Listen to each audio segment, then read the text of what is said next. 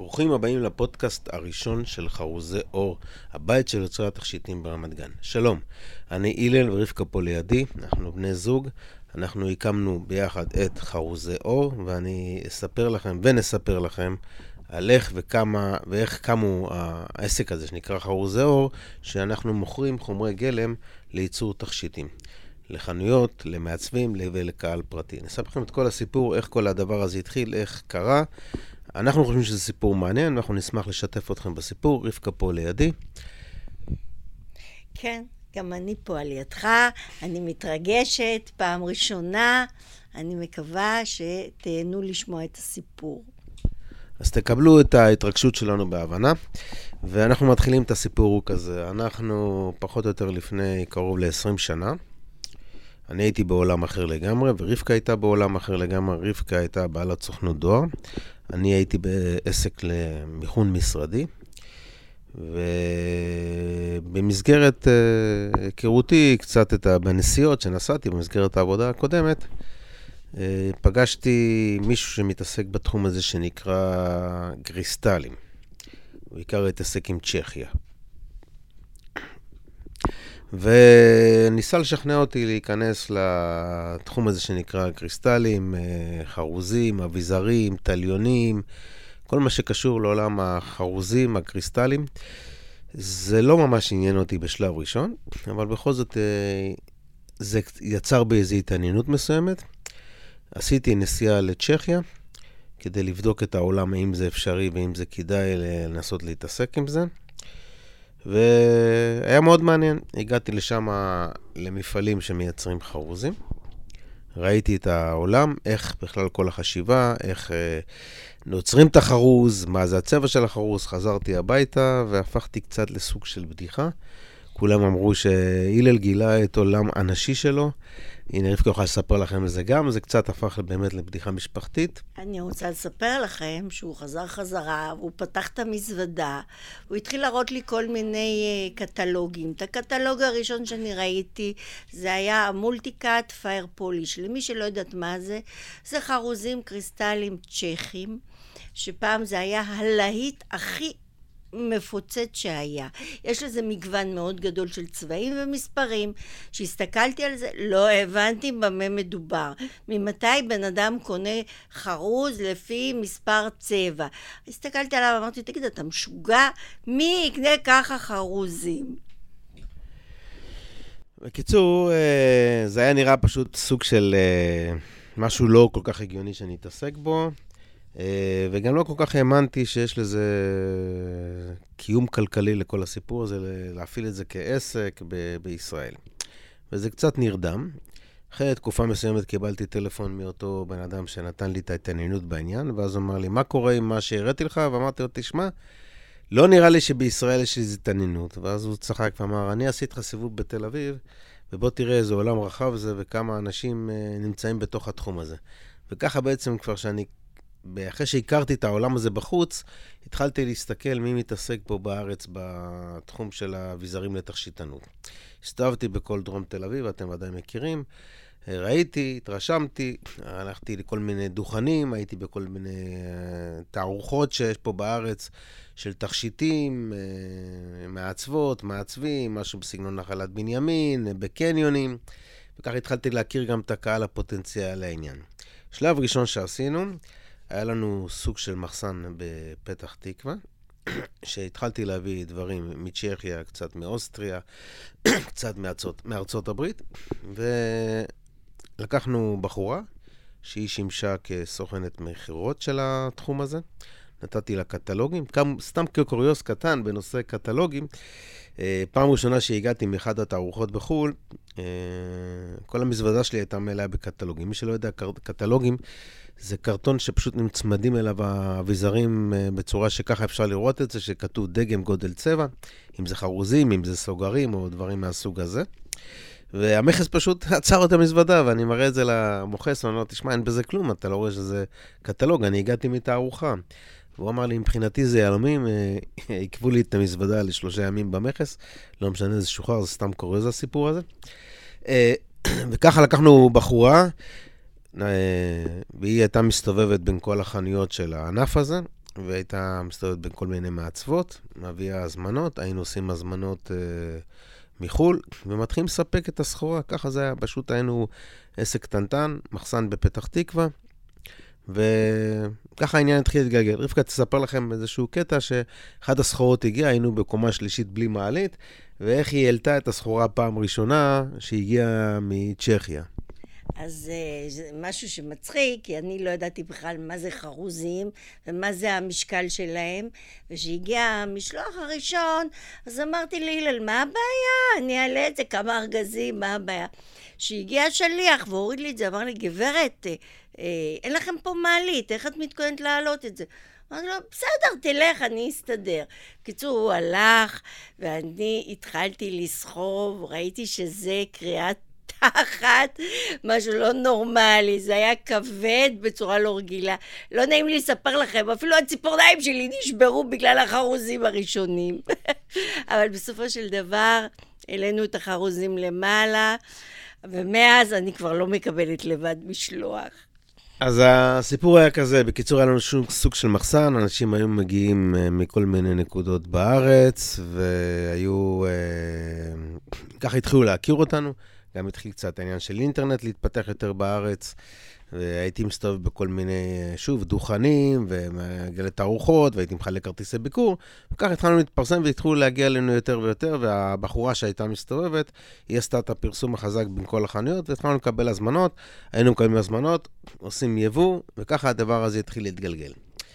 עם השנים, קודם כל ראינו גם שזה גם uh, התחיל להעיק הדבר הזה, כי התחילו להגיע הרבה אלינו אנשים, ו... והמקום כבר לא, לא התאים לעניין, וחיפשנו אפשרות, אמרנו, אוקיי, איפה, איפה נמקם את עצמנו בארץ? פתח תקווה, היה לי גם סוג של אי נעימות, כי החנויות באותו תקופה בפתח תקווה היו לקוחות שלי. היה לי קצת לא נעים uh, גם לפתוח חנות, אחרי שבעצם הם קונים אצלי כבר איזו תקופה של שנה-שנתיים. היה לי לא נוח אה, אה, לפתוח חנות בפתח תקווה. התחלנו לחשוב, חשבנו עוד תל אביב, רמת גן, ואז אמרנו, רמת גן זה נראה כמשהו על הדרך כזה. ליד התחנת הרכבת המרכזית פה, יש פה את הבורסה, יש פה אזור של אה, תכשיטנות, יהלומנים, אז יהיה פה גם uh, תכשיטי אופנה. וככה העניין התחיל להתגלגל, והתמקמנו פה בז'בוטינסקי 22 ברמת גן, זה באזור ליד צומת עילית. מאוד מאוד קל להגיע מכל נקודה בארץ, זה היה חלק מהחישוב שלנו, כי לא רצינו לבנות על מגזר מקומי. אנחנו בסך הכל, כל, אנחנו נותנים שירות לכל הארץ, אם זה מרמת הגולן עד אילת, אז ככה יצרו אנשים שרצו להגיע, רכבת, אוטובוס, מכל מקום יכלו להגיע לנו, נקודה מאוד מרכזית. ולא רצינו גם להיות בלב התחרות התל אביבית, החלטנו שאנחנו רוצים להתבדל ולהיות יותר uh, באזור נקודה שלנו, לא להפריע לאף אחד מצד אחד, ולא להיות במקומות ש... Uh, נקרא לזה יותר מדי מסחר uh, קשיח, והחלטנו שיותר נעים לנו במקום שאנחנו לא נמצאים ליד uh, כל המקומות האחרים. וככה העניין התחיל להתפתח. Uh, רבקה עדיין עבדה בסוכנות דואר. והיא הייתה מגיעה לפה כל ערב, הייתה מסיימת את העבודה, מגיעה לפה, לחנות. כן, והילה לבד לבד, ו... ואז הוא התחיל לחפש עזרה, שמישהי תבוא לעזור לו, ומי שבא כאן לחנות ומכירה, אז יש לנו את שרי, שעובדת איתנו שנים רבות, ואיך הגיעה שרי לחנות? היא עבדה איתי בדואר, ומספר שנים, ועזבה, ואז היא חיפשה עבודה, ואני הצעתי להלל שאולי ייקח אותה. הוא אמר לי, תגידי, השתגעת, מה לה ולאל חרוזים? אז אני זכרתי את שרי שהיא מאוד מאוד יצירתית ועושה כל מיני דברים יפים וכל מיני... אמרתי, מה יכול להיות? היא תלמד. ולא תאמינו, שרי שלא ידעה מה זה חרוז, היום מי שמכירה אותה יודעת שהיא היא המלמדת אצלנו ועושה חוגים אצלנו והיא תפסה את העניין ונכנסה לזה חזק מאוד. קיצור, החנות, אה, פתחנו אותה, אז אחרי תקופה מסוימת רבקה אמרה שהיא מצטרפת אלינו לחנות, איתה מגיעה פה כל ערב, היא ראתה שזה מאוד אה, אוהב את הרעיון של צבעוניות וכל הסיפור שפוגשים פה מעצבים, מעצבות, אומנות. אני רוצה פשוט לספר לכם, אני הייתי באה אחרי יום עבודה לחנות, ואני באתי מדואר, שאני רגילה שאנשים עומדים לי על הראש וצועקים עליי ומקללים אותי, ומי שיודע מה זה דואר יודע מה זה. ובקיצור, באתי לפה, זה היה פסטורלי, נעים, אווירה נעימה, אנש, הלקוחות, מה זה חמודות ומקסימות, והכל עשה לי כזה כיף. אמרתי, יואו, מה, איפה אני עובדת? אמרתי, לילל, אני חייבת לבוא לעבוד פה. הכל אהבתי, את הצבעים, את החרוזים, את הלקוחות, ואני רוצה להגיד לכם שזה באמת נכון. כל מי שמתעסקת בתחום של תכשיטנות, היא אישה מיוחדת, גם גברים, כמובן, אני לא מקפחת את הגברים. אני רוצה להגיד שזה אנשים מיוחדים, לקוחות מיוחדות, וזה היה לי ממש כיף לעבוד עם האנשים האלה, וכיף לי גם היום כמובן. אני באמת רוצה לספר לכם את העניין, שעד שלא פתחנו את החנות ברמת גן, אנחנו בעצם היינו עובדים בסיטונאות מוחלטת. זאת אומרת, הקהל שלנו זה היה קהל, קהל שעשה את זה רק לשם רווח. זאת אומרת, היה קונה, מוכר. אם זה חנויות, אם זה מעצבים. ברגע שפתחנו את זה לקהל הרחב, השתנה סוג קהל שמגיע. כמובן שהסיטונאות נשארה וקיימת גם עד היום. אבל uh, מה שקרה, שהמון המון אנשי, איך נקרא לזה, אומנות בנש... בנשמתם התחילו להגיע. זה נהיה מאוד מאוד מעניין, גם הסיפורים של האנשים, גם המערכת יחסים שנוצרה בינינו לבין הקהל. זה לא עוד לקוח בא, קונה, כמו בסופר, בא עם העגלה, משלם והולך. ממש לא. אנחנו מכירים את כמעט את כל הלקוחות שלנו בשמם. מכירים את uh, סיפור חייהם, הם מכירים את הסיפור שלנו, חלק גדול מהאנשים שבאים לפה. כי זה סוג אחר של עסק, זה עסק, אני קורא לעסק עם נשמה. אה, הצבעוניות והדברים, בסדר, כמובן שזה מאוד נעים, ולבן אדם זה מרחיב את דעתו של האדם, אבל בכלל, שהסוג האנשים שמתעסקים בנושא של יצירה, של תכשיטנות, זה קהל אה, שכיף להיות איתו, כיף להיות בחברתו, כיף לנהל שיחות איתם. והמקום נהיה פשוט עסק, אה, אני קורא לו, אה, בסדר, אנחנו נותנים שירות, אנחנו מוכרים, אנחנו מספקים את הסחורה שאנחנו, שאנשים רוצים, אבל העסק פה הוא עסק שבינינו לבין הלקוחות, אנחנו מרגישים שיש קשר עמוק. זאת אומרת, אם לקוחה תבוא אליי ותרצה סוג של טובה, זה לא חייב להיות בתחום החריזה או בתחום... תמיד אני אשמח לעזור, גם אם זה דברים אחרים לגמרי.